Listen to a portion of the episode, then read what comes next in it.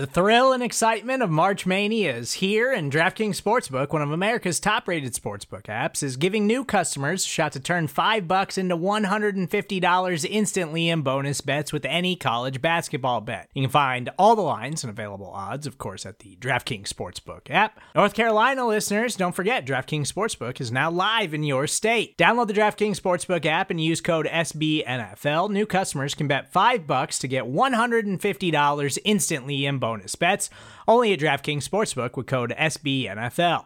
The crown is yours. Gambling problem? Call 1 800 Gambler or in West Virginia, visit www.1800Gambler.net. In New York, call 8778 HOPE NY or text HOPE NY. In Connecticut, help is available for problem gambling. Call 888 789 7777 or visit ccpg.org. Please play responsibly on behalf of Boot Hill Casino and Resort 21 Plus, age varies by jurisdiction, void in Ontario. Bonus bets expire 168 hours after issuance. See DKNG.com slash B ball for eligibility, deposit restrictions, terms, and responsible gaming resources. You're listening to The Chris and Joe Show on Big Blue View Radio, your go to source for New York Giants analysis. Pressure from Thomas off the edge. Eli Manning stays on his feet it out down the field. It is caught by Tyree. Welcome back to the Chris and Joe Show, presented to you by SB Nation and Big Blue View. I am Joe DeLeon, joined by Chris Pflum for today's episode, where we are going to be breaking down the Giants' final 53 man roster. This year is a very odd one to analyze the final group of players suiting up for the Giants because we don't have any preseason games, as we've said every single week of doing shows so far, to analyze any of these guys. We don't have a sense of who is going to be doing what, who has done what so far, and who has earned spots on the roster. So there are some surprising decisions here, a lot more shocking moves than we typically would have, just simply because we don't have that typical extra ability to analyze those preseason games. Yeah, you know, we didn't get preseason games, and even our practice reports were really limited compared to what we are normally able to get because of all the uh, all of the rules regarding what reporters can and can't do, uh, where they could go, how close they could get to the field, and all of that over the course of training camp. Obviously, to try to limit any possible spread of COVID nineteen. So while the Giants have been able to get to this point healthy, we don't have a whole lot of inf- information to go on to really look at this roster and have any insight into the into the decisions that were made. Not to mention the fact that these scrimmages we were banking on being able to have some takeaways from were very limited for the public to see. Joe Judge was very tight in cracking down on what was available for anybody outside of those that were at the scrimmage to be able to talk about and break down in view because he wanted to limit what opposing teams, I bet especially the Pittsburgh Steelers, were able to see come week one on Monday night. We're going to start with the offensive takeaways, and the first one that just stands out so much that has to be the, the most blatant one is that the Giants are only rolling with two quarterbacks. If you recall over the past few years, that third guy has been Alex Tanney well, he is not sticking around this season. I for me this seems like a move to take advantage of the expanded practice squad, which we're going to talk about a little bit later. Maybe move Cooper Rush or Tanney to that expanded practice squad and only go with two guys. Right now, it's just Daniel Jones and Colt McCoy. Yeah, I, I think we had kind of gotten used to seeing the Giants carrying two backup quarterbacks. Uh, first with Ben McAdoo and then with Pat Shurmur, both of whom are from that West Coast tradition.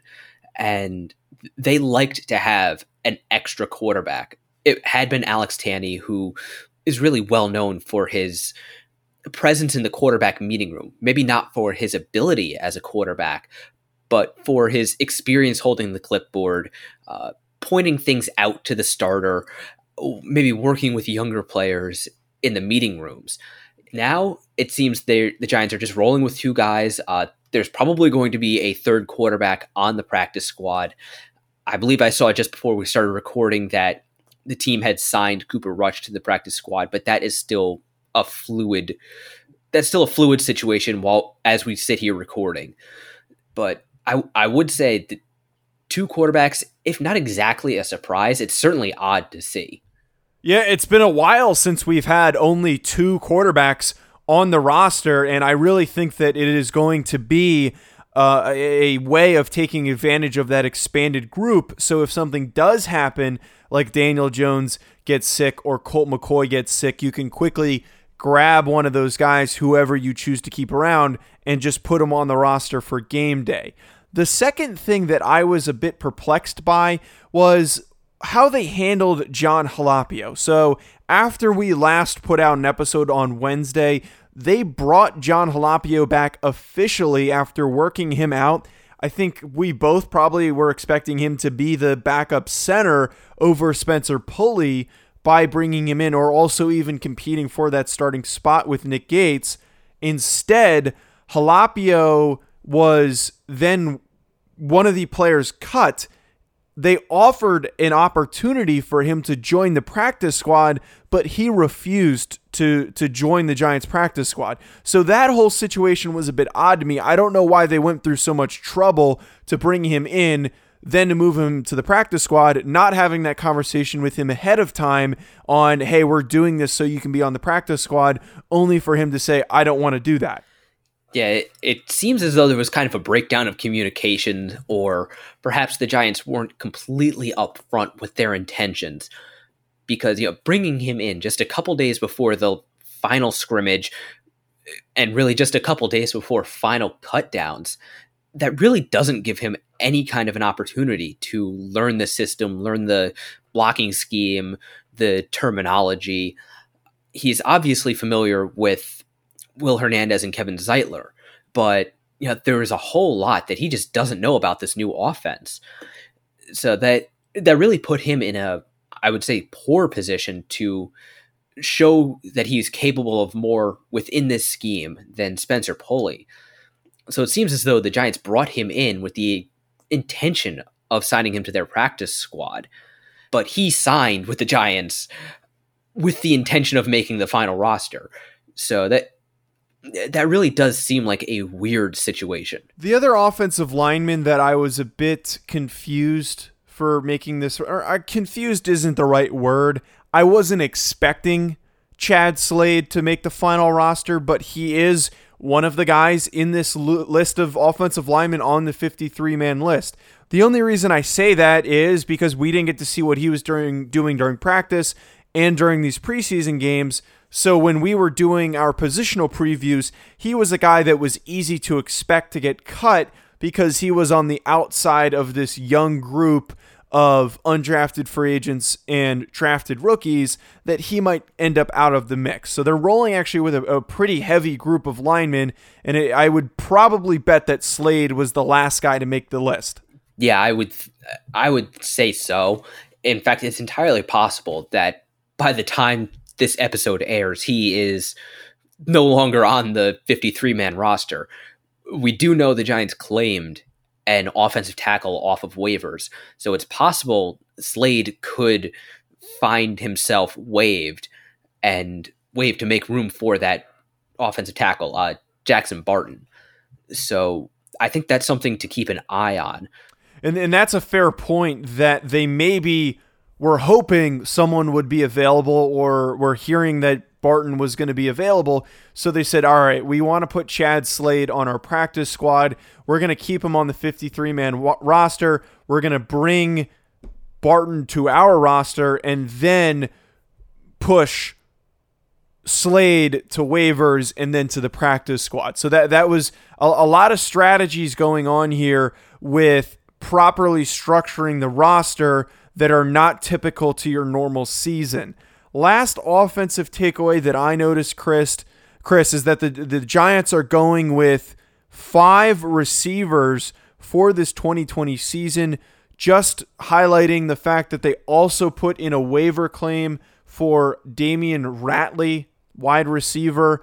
uh, from Texas A&M, I believe, is where he's from. Even if they go with six, that's still a pretty light number and a much lighter number than the Giants typically go with. You do have to take into consideration that Cody Core is hurt, and he probably would be that sixth guy sticking around because he is primarily a special teams player. It doesn't surprise me that the Giants added a wide receiver off of waivers, but them going with just five guys after they had so many wide receivers in camp. Uh, they had something like 12 or 15 receivers in camp at one point. To see half or two thirds of those guys get waived, especially considering a lot of them were young guys, and Golden Tate seems to be seems to have been nursing an injury over the last few days, the last week or so of camp in the final scrimmage. Yeah, that again, that's something that bears watching. And Damion Ratley, the receiver the Giants added, yeah, he is definitely going to have to prove himself as a special teams contributor. You know, whatever else he might be able to bring to the offense. With all the special teams guys the Giants have had injured over the summer, he's definitely going to have to contribute there. The other thing, too, with this receiver group, you have Corey Coleman coming back. That's not too surprising.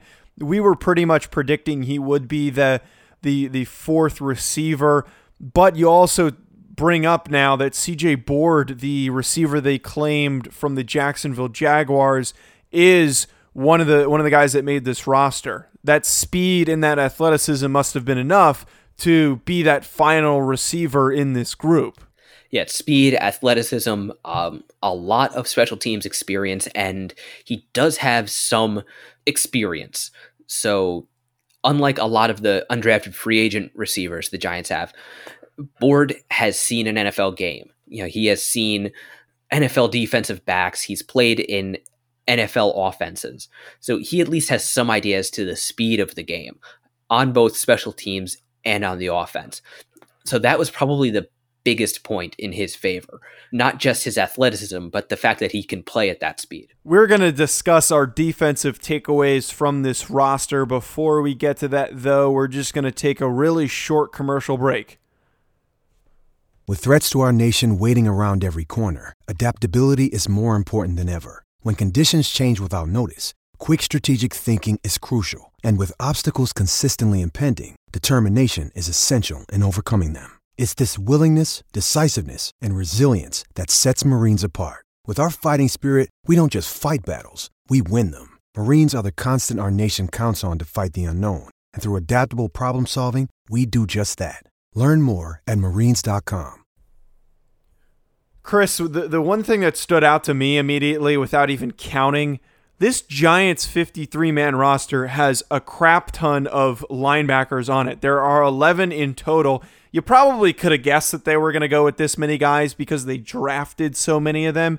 But right now they have all of those guys on this list of linebackers TJ Brunson, Carter Coughlin, Tae Crowder this is a, a, and Cam Brown. This is a very thick group of linebackers, very very young, but also with the talented players that they've brought in and also already had on this roster.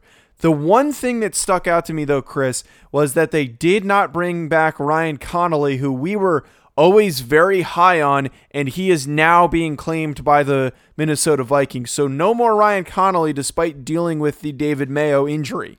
To start with all of the young linebackers the Giants kept. You know, if you if you actually look at the graphic the Giants have of their roster, you can see it is very defense heavy.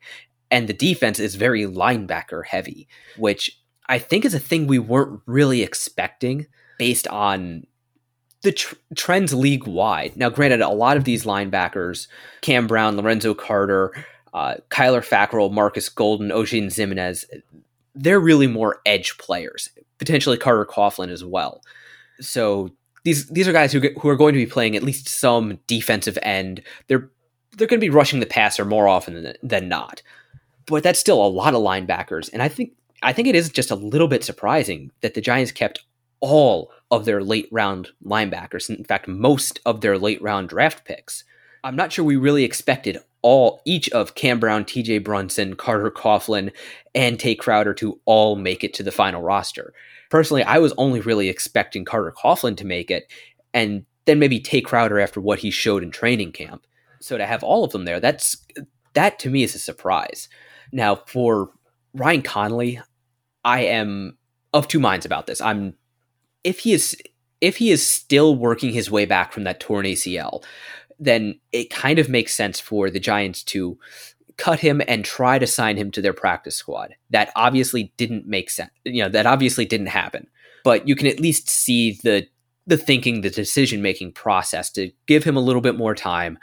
And then maybe after they move to move David Mayo to the injured reserve, then they could bring Connelly back up. You know, just kind of roster shuffling and trying to make the numbers work at the right time. However, it's also possible, looking at all of the DBs and all of the linebackers that they kept, that they really are leaning very hard into the idea of versatility in the back seven of this defense. And even though Connelly had a good preseason last year, he had a great game against Washington before he got hurt. He is a linebacker. He is an inside linebacker. He, I don't want to say he is limited, but he has a very definite skill set. So he doesn't really blur the lines between positions like some of these guys are able to do. So perhaps he just doesn't have the skill set the Giants are looking for in this defense. You bring up a really good point with the roster shuffling, and I honestly do think this was probably the Vikings sniping on that attempt to shuffle things and push him to the practice squad based on everything that's going on right now. The thing now that we have to consider that's worth bringing up right now is who is that second starting inside linebacker? It, it looks like it's either Tae Crowder or TJ Brunson, and maybe they're going to roll with both, with Brunson in on first and second down, and then passing situations putting Tae Crowder out there. I think that's probably a good bet as to what will happen. Uh, it wouldn't surprise me to see the Giants go with a whole lot of nickel sets, uh, three safety sets. But, you know, Tae Crowder is kind of, he could be that kind of star linebacker where he's kind of halfway between linebacker and defensive back because he is a little bit smaller. He is very athletic. If he has shown that he could handle the mental load of being a an inside linebacker at the NFL level, it wouldn't surprise me to see him on the field quite a bit this year. Obviously, the Mike is going to be Blake Martinez. He's going to be the guy the Giants are hoping never comes off the field. But, you know, I, I think if they're in a base package, which is probably going to be fairly rare, it will be either Brunson or Crowder next to Martinez. I was honestly shocked, Chris, and we, we spoke about this before we decided to record that RJ McIntosh a guy that we were counting out so much to not make this team, made the roster as one of the Giants' defensive linemen, the deepest group on this roster. McIntosh found a way to make it. Chris Slayton ended up getting cut. That was not a surprise to us. He was one of the projected guys that we talked about. But McIntosh has to be completely out of nowhere because he has been underwhelming in his few years with the Giants. I honestly thought this was going to be his his last round, this his last time to impress, leading to him getting cut. Yeah, me too. Uh, yeah, I don't recall really hearing his name at all in practice reports, but like we said at the start of the show, there's a whole lot that the beat writers just were not able to see because of where they were, how far away from the action they were, the fact that we haven't seen or we haven't even had any actual games yet. So perhaps McIntosh showed things that we just don't know about. Perhaps he showed some twitch or some ability to rush the passer from the A or B gaps that we thought might be there based on his athletic profile coming out of coming out in the draft. Maybe he finally showed what we've been hoping to see but hadn't really seen yet. Last thing I noticed here with the defense is they're going with 10 defensive backs, which is about what we talked about. They're going with five corners and five safeties. You could argue there are some names in here that are dual versatile positions. Julian Love can play corner and safety. We spoke on how Logan Ryan could be receiving some snaps at safety based on how Patrick Graham wants to use him.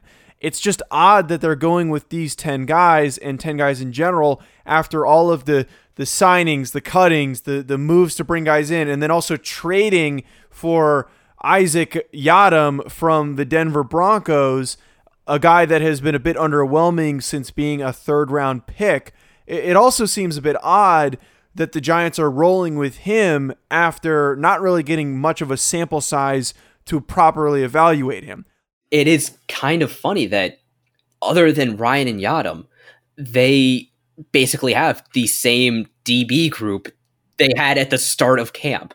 You know, despite bringing in KeiVarae Russell, uh, Brandon Williams, you know, all of these other defensive backs, uh, safeties, corners, rotating guys through, you know, looking at pretty much anybody they could get their hands on and get them into the camp. We're pretty much right back to where we started a, a month ago. Yeah, this is a group that we talked so much about, like who's going to be where, who's going to make the roster, who's going to start where, and it's literally the same group since free agency. It's even it's just so odd that it's there's so few changes to this group. The the other thing that I find very odd is they announced Xavier McKinney is on the roster. Now I wonder, and there has been uh, notes on that he would be pushed to the IR, but I'm wondering if they're just going to keep him on the roster so that they can activate him as soon as he's healthy. Maybe there's a positive outlook. They could get him back on the field after the six to eight week period that he needs to recover. Yeah, the, I think the roster is going to be very fluid. There's going to be a lot of moves the Giants can make. Now, the IR rules this year are going to be a little bit, they're going to be unique. They're going to be different from what we have seen previously. So if the if the rules do allow McKinney to basically be activated when he is healthy. If if he is able to heal, uh, get back up to speed before the end of the season, the Giants might carry him to basically be able to make him uh, an unhealthy scratch and put him on the active roster, get him on the field as soon as possible. But it could also be a case of if they if it looks like the the injury is going to take a while to heal, if he's not going to be ready until December, then I think it do- definitely does make sense to put him on the injured reserve, not even tempt him to rush back and potentially have a setback or suffer a compensation injury or anything like that. The other thing going on with the Giants roster is the shaping of their practice squad. We're not going to project who we think is going to be on the practice squad because as we're recording it, we should receive some type of news by the end of the day Sunday who is on the practice squad. For some reason, Chris, you probably are noticing this too. The Giants have been taking their time to the fullest extreme to put in all this information. Their 53 man roster, I think, was announced 10 or 15 minutes after the required four o'clock deadline. Meanwhile, every other team had already gotten their stuff in uh, before that. You know, you could chalk that up to Dave Gettleman and Joe Judge trying to take their time and be very detailed with it. They also, this is official, that we already talked about some of the claims, but they have claimed offensive tackle Jackson Barton, wide receiver Damion Ratley, and then also safety Adrian Colbert.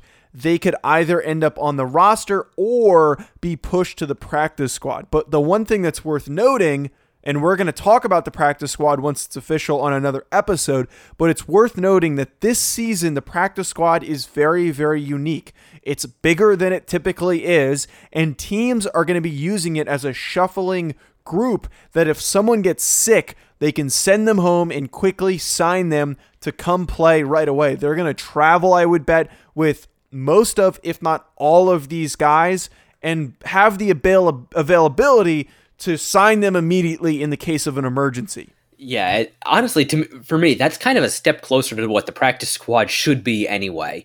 Yeah, I I've never really liked the practice squad the way it has been, where it's limited. The guys who can be on it are very limited in the amount of experience they can have, and they're really not protected at all. So any team can basically swipe a player off of any other team's practice squad on very little notice.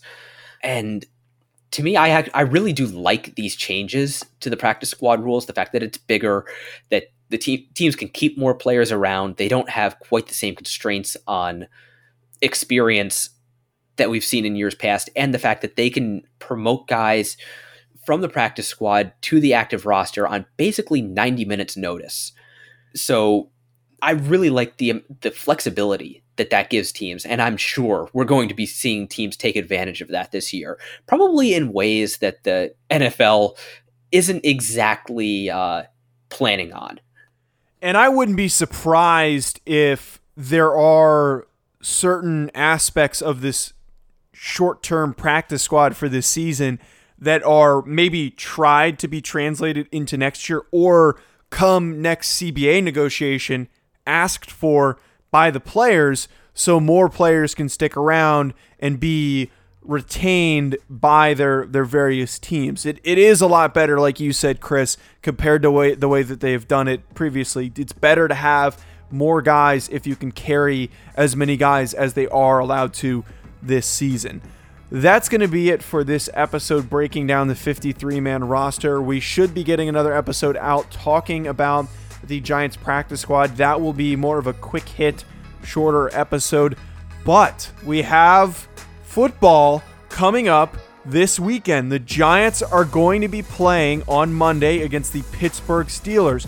We are going to be previewing that for you during the week everything you need to know about the matchup, anything that we can fill you in on, all of the wonderful stuff that you should expect. We are back into the normal swing of things for the regular season, so be prepared for that to go back to what we were doing last season. Folks, also be sure to follow us on social media at Big Blue View. You can follow me at Joe DeLeon. You can follow Chris at Raptor MKII. Also, head to bigblueview.com. Be ready for the end of the week when we have some Giants football coming your way.